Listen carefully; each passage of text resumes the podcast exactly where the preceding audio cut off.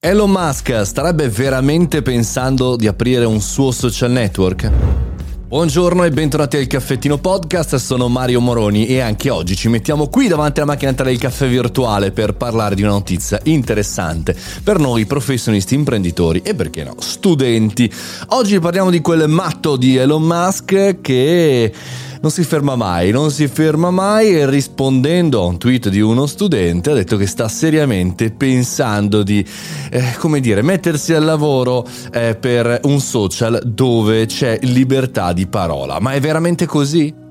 Nasce tutto da un sondaggio su Twitter, il suo social network per ora preferito, in cui parla di free speech come elemento essenziale per una democrazia che funziona e chiedendo appunto se Twitter è, è diciamo coerente a questo messaggio, e la risposta è stata un clamoroso settanta per cento no, eh, non è diciamo il posto giusto per eh, non è rispettoso della libertà eh, di parola.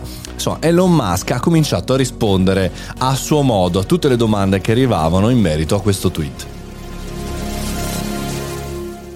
Come sempre bisogna in qualche maniera prendere le informazioni, le news che arrivano da Elon Musk, come dire, un tantinello con le pinze, ecco, mettiamola così. Perché? Perché comunque era quello che nel duemilaventi diceva che il lockdown era una cosa fascista, che non bisognava assolutamente... eccetera eccetera, era quello che insomma lo conosciamo bene, no? Lo conosciamo molto bene e sappiamo quanto è provocatorio.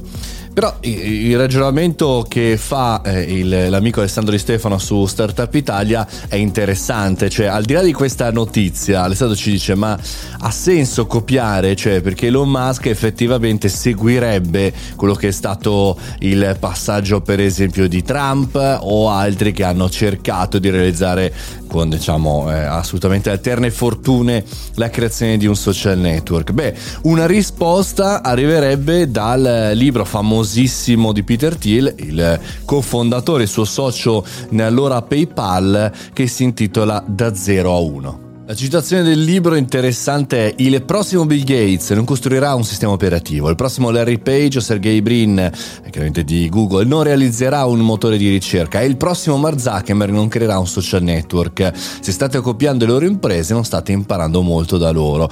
Questo devo dire che è bellissimo nel libro di Peter Thiel, che racconta di come alcuni imprenditori sono molto abili nel passare da zero a uno, no? Da creare qualcosa da zero, e altri invece molto abili da uno a cento, da uno a mille nel moltiplicare, ehm, però va in, nell'esatto contrario rispetto a quello che sono eh, le copycat, il famoso fenomeno delle startup che copiano i modelli per integrarli. Quindi insomma chiaramente è un ragionamento interessante per il futuro, ma aderente in qualche maniera in maniera un po' difficile al buon Elon Musk, che di solito è un inventore e direi anche abile a vendere le sue idee, chiamiamole così. Staremo a vedere quello che succede. Spero che non arrivi un nuovo social network, sinceramente, di Elon Musk. Spero di altre soluzioni, magari un po' più innovative.